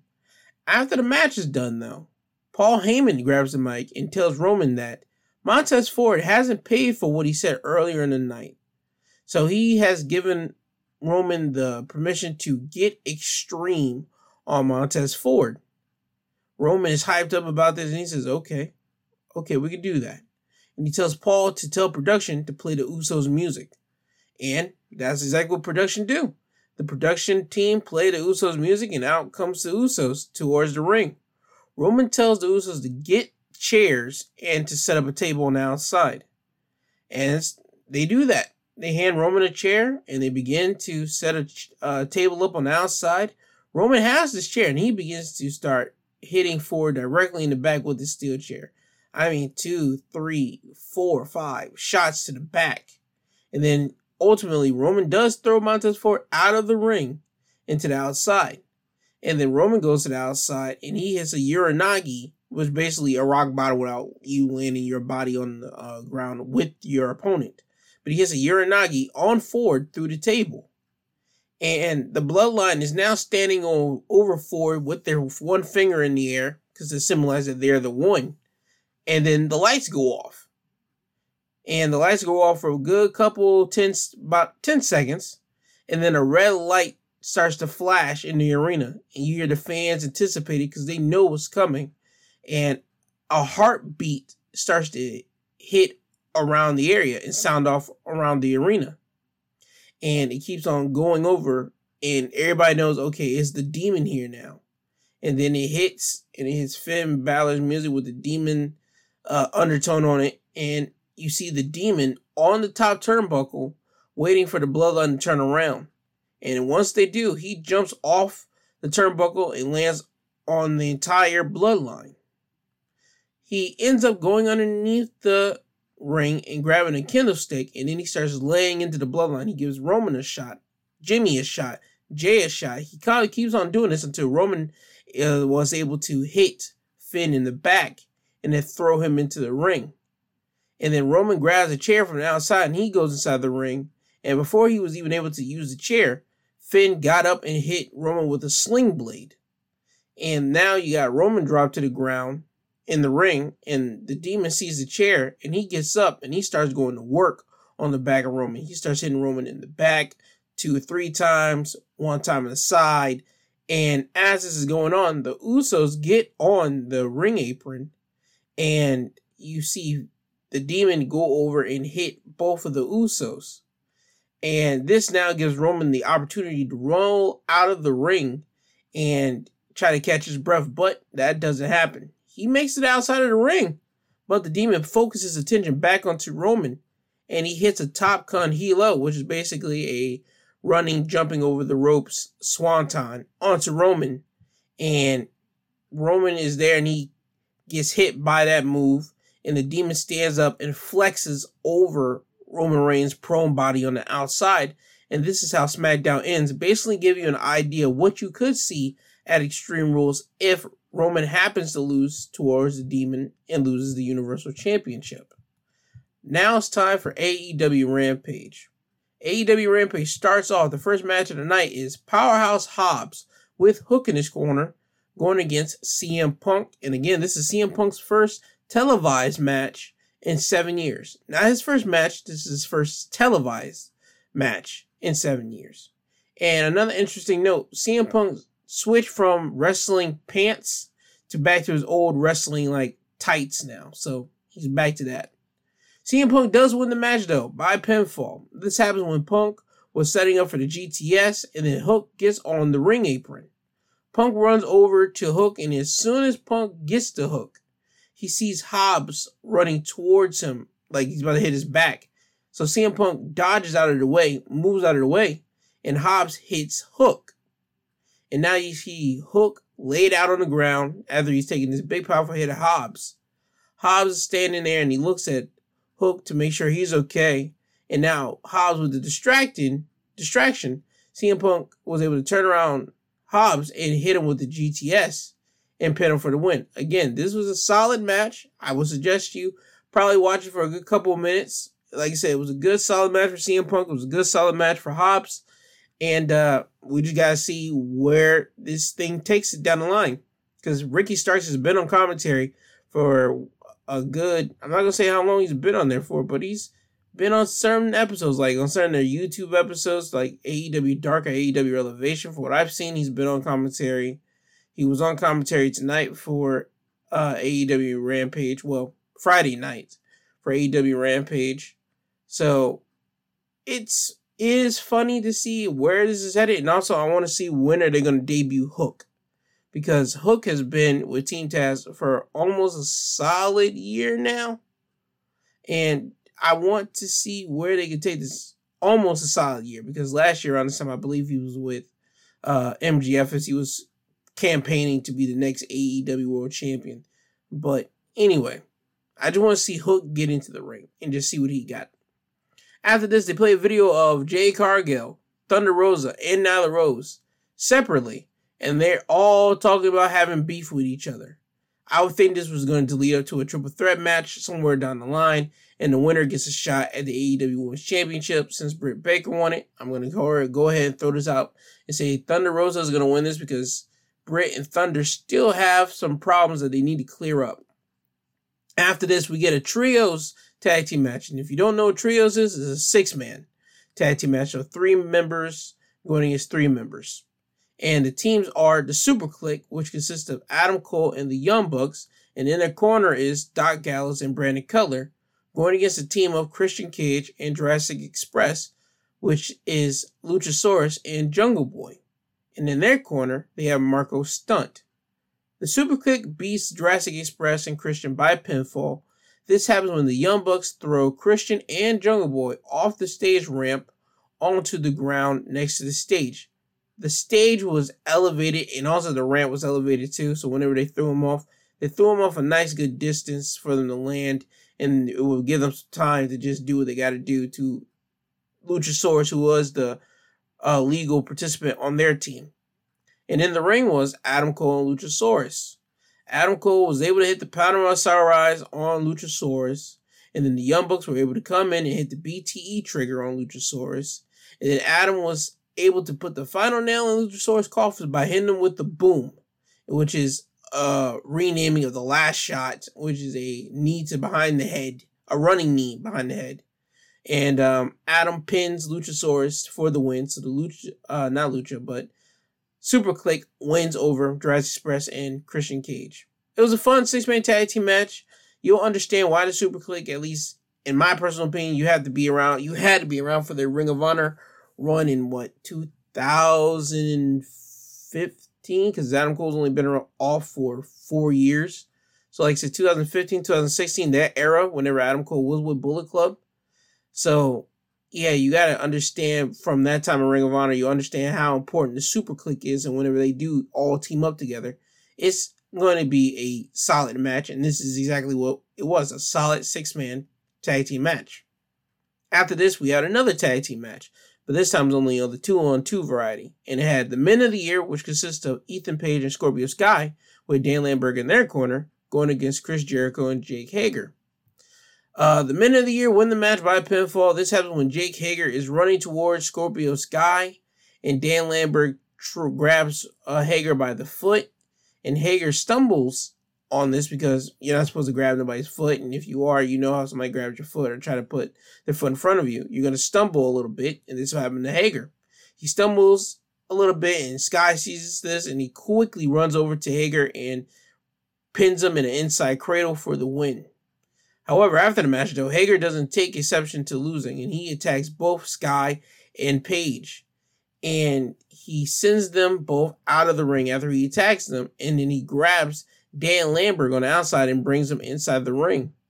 And now you got Jericho grabbing Dan Lambert by his t shirt collar and he was about to hit him. But American top team members start coming out of everywhere from people coming out of the uh, crowds from one area to the other area to the other area. You had Jordan Jr. Dos Santos, Andre Arlovski, Paige VanZant, Jorge Masvidal, um, and some other guys, all in American top team, coming around to the aid of Dan Lambert. They surround the ring, and then you get Ethan Page and Scorpio Sky getting on the ring apron and telling them to attack Hager and Jake, Hager and Jericho, which they do.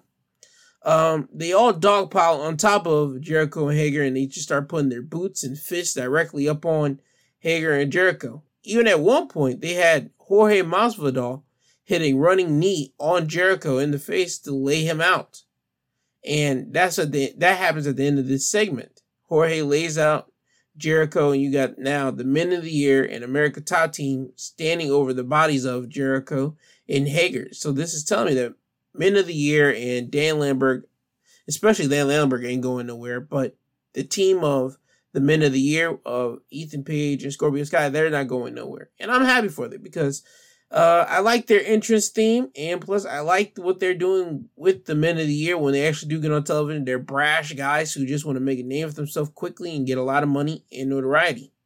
So I dig it. After this, we get an eight-man tag team match now, and it's of the HFO, which consists of the Butcher and the Blade and Private Party going against the team of Santana and Ortiz and the AEW Tag Team Champions, the Lucha Brothers. Santana and Ortiz and the Lucha Brothers beat the HFO by pinfall.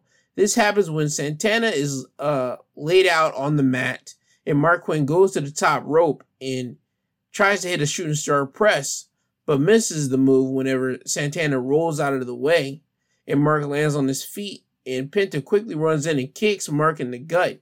And he has him positioned for the fear factor, which is a package power driver. And Fénix gets to the top rope and hits a double foot stomp on the butt of Marq so he can drop down, get drilled into the fear factor, and also feel the force of the double foot stomp. And that's exactly what happened. And then you got Penta and Phoenix rolling Marq Quen over to Ortiz, so Ortiz and Santana can hit their tag team finish, which is the Street Sweeper, which is a tag team blockbuster. Ortiz holds whatever victim it is on his shoulders for a power bomb, but uh, Santana gets to the top rope and jumps off and hits a flying blockbuster on the opponent at the same time as he's giving as he's being get a power bomb. Um, but yeah, they do that and then they cover him to win the match. And then we get a backstage interview with Jack Evans and Matt Hardy. The main point is that Matt Hardy is challenging Orange Cassidy to a match somewhere later down the line in this hair versus hair, which we do find out later in the night that next week on AEW Rampage, it will be Orange Cassidy putting his hair on the line against not Matt Hardy. Oh no, Matt happens to volunteer Jack Evans. So it will be Orange Cassidy going against um, Jack Evans in a hair versus hair match next week on AEW Rampage. After this, we get Sammy Guevara and Fuego on the entrance stage, and they have cue cards.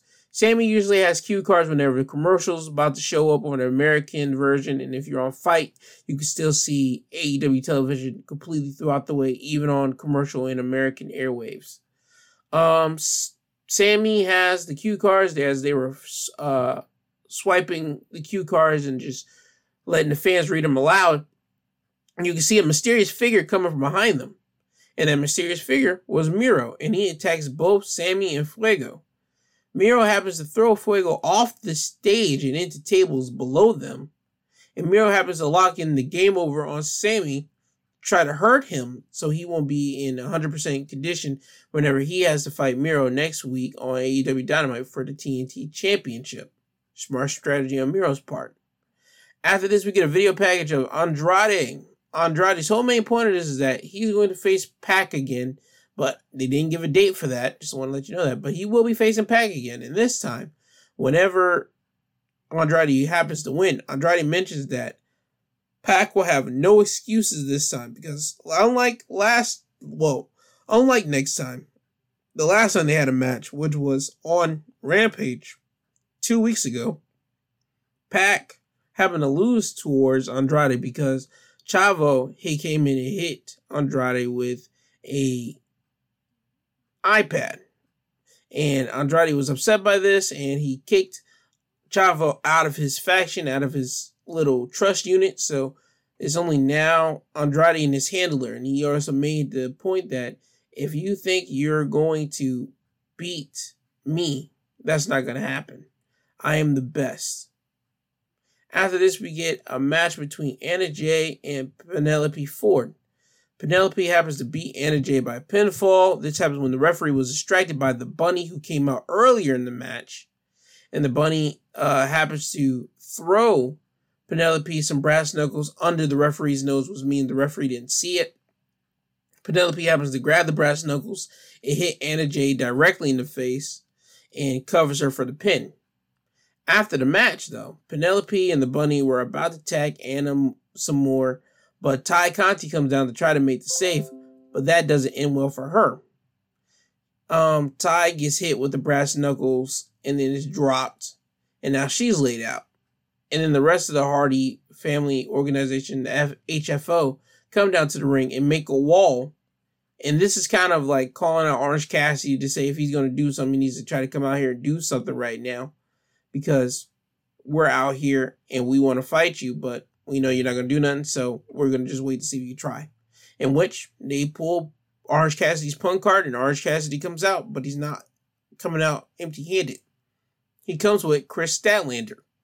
Kris Statlander and Orange Cassidy is on the entrance stage and they're looking at the HFO and Orange just says that shrugs his shoulders and then you see the Dark Order coming out yes, the whole entire Dark Order unit come out to the ring and they beeline it directly to the ring to try to save Anna and um, from any more punishment because Anna is a part of the Dark Order. They send the HFO packing and sending them directly to the back. And now you got the Dark Order and Anna Jay and Tay Conti in the ring.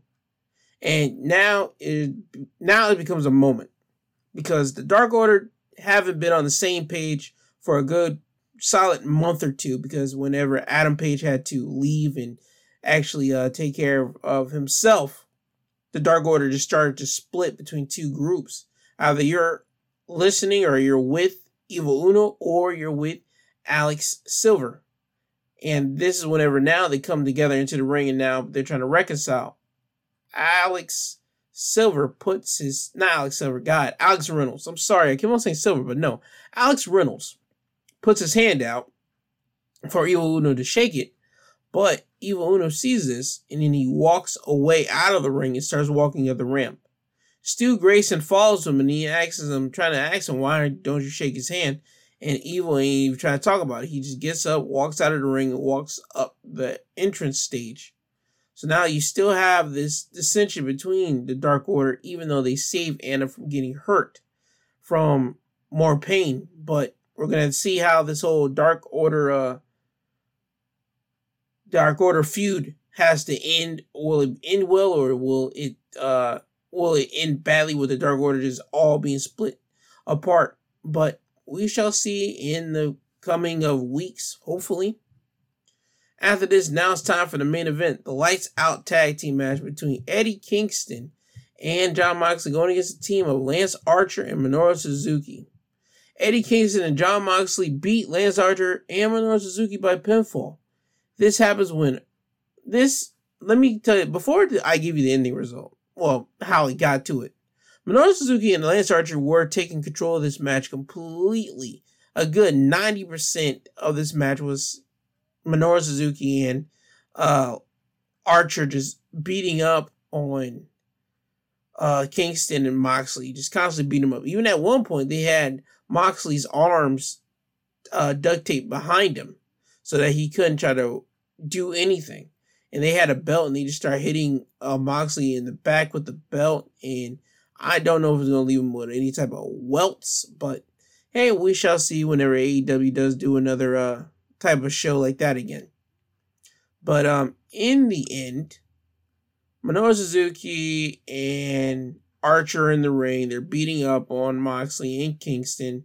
Moxley's placed on the top turnbuckle by Archer because Archer was looking to hit his finish, the blackout, until a gunshot goes off and music plays in the area, in the arena.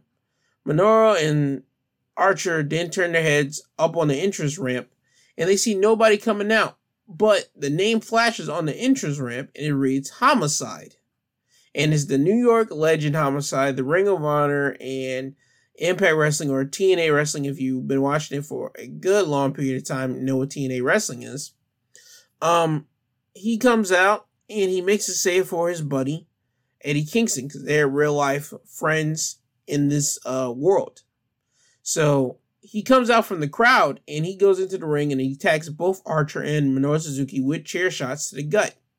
This disarms Minoru and Archer because now they got to hold on to their guts. So this gives Homicide the perfect opportunity to run over to Moxley and start cutting the duct tape off of his arms. And he does this, and now Suzuki gets back up and he throws Homicide out of the ring. Suzuki doesn't know that Moxley's arms have now been freed up, so Minoru, Minoru goes for his uh, signature Gotch style power driver, but Moxley happens to pull both of his arms from behind his back and he kicks Minoru Suzuki in the gut and he was able to hit him with the paradigm shift on a chair underneath him. Archer sees this, he runs directly towards Moxley and he also eats a paradigm shift on the chair for his trouble.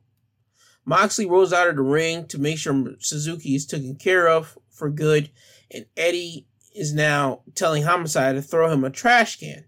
Homicide throws him a trash can. Homicide is now out there in the ring watching as Eddie puts Archer's head and shoulders into the trash can, and Eddie Kingston picks up a kendo stick and he just starts wilding out right on that trash can.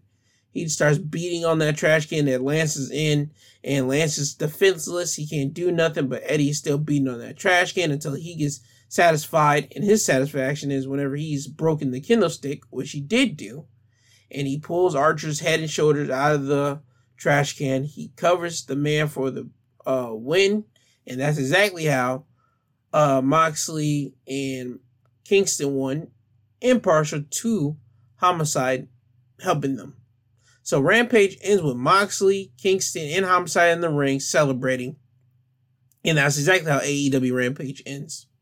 Now, before I get you guys out of here, let me give you my Extreme Rules predictions. And it goes like this.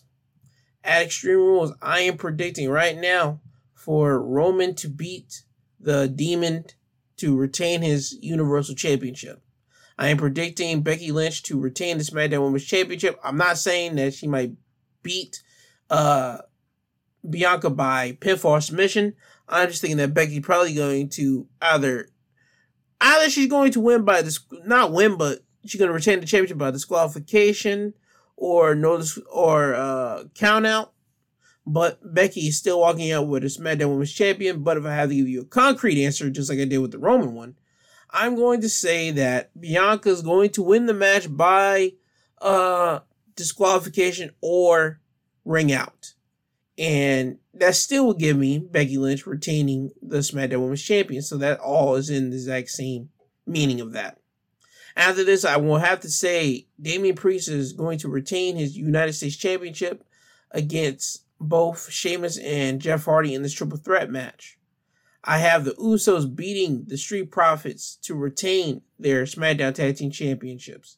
I have Liv Morgan beating Carmella and I have Charlotte Flair beating Alexa Bliss to retain the Raw Women's Championship. And this and on this pay-per-view was only six matches, so I know they're gonna get a lot of airtime, especially Roman and the Demon and the Usos and the Street Profits, and probably even Damian Priest and uh, his other Jeff Hardy and uh, Sheamus for the United States Championship match. And um, I just hope that this Extreme Rules pay per view won't be a drag that it will be something that can keep up beat and keep up pace so we all can just enjoy that pay-per-view without having to be a complete snores fest. Um, but yet again, that was my predictions for that pay-per-view, and you I've given you the highlights for uh Raw, SmackDown, NXT, AEW Dynamite, AEW Rampage, and Impact Wrestling. Um let me give you my social media links before I get out of here. For Twitter, you can find me at, at my two podcast. On Instagram, you can find me at my two cents podcast G2. On for email, if you want to email me about anything so you can be heard, or you want to email me just to talk, or do you want to email me for any type of uh business, uh type of business dealings, if you want me to talk about a product that you have, hey, my email is my two cents pod at yahoo.com. Again, my two cents pod at yahoo.com is not T W O or T O O. You put the two in all these social media links. And if you want to listen to past episodes and future episodes of this podcast, whether it be for wrestling new wrestling highlights or Sunday episodes where I talk about news that have happened in the week or things I find interesting, um, you can find them at Google Podcasts, Apple Podcasts, Podbean, Amazon Music, and Audible. And just look under My Two Cents Podcast, all one word. So again, um, this has been Wrestling Highlights of the Week, presented by My Two Cents Podcast, hosted by G2. I am G2. I'm hoping to look forward to to uh, you guys hearing me tomorrow my Sunday episode where I talk about uh, things in the news, specifically this week. And um, if you don't, you'll hear from me, well, this Monday where I review uh, the Extreme Rules pay per view, where I give you the aftermath. Well, not the aftermath, but what happened at the Extreme Rules, the review, and how I feel about it. Um, anyway, this isn't goodbye. This is until you hear from the sweet voice again. I have been G2. I thank you all. I want you to have a blessed Saturday. I hope you decide to tune in tomorrow to my uh, Sunday episode. But if not, you can tune in to my Monday episode where I talk about the Extreme Rules pay per view, give you my review. But if you don't even want to do that, you can go over and wait until next Saturday where you can listen to the wrestling highlights of the week where I can give you the aftermath after Extreme Rules and also where people are starting to be drafted to on the WWE draft because the draft will be starting uh next Friday on the SmackDown episode and it will finish the Monday Night Raw after the SmackDown. So uh the Monday night after the Friday night SmackDown. Oh, you'll make it'll make more sense when you see it.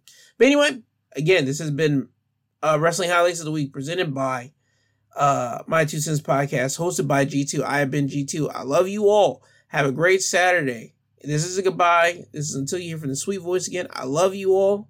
Have a great day. Have a blessed day. Please be safe if you decide to go out anywhere. But until you hear from this voice again, I love you. Bye bye. And Kanye, send us home now, please. I'm tired. You tired. Uh-huh. Jesus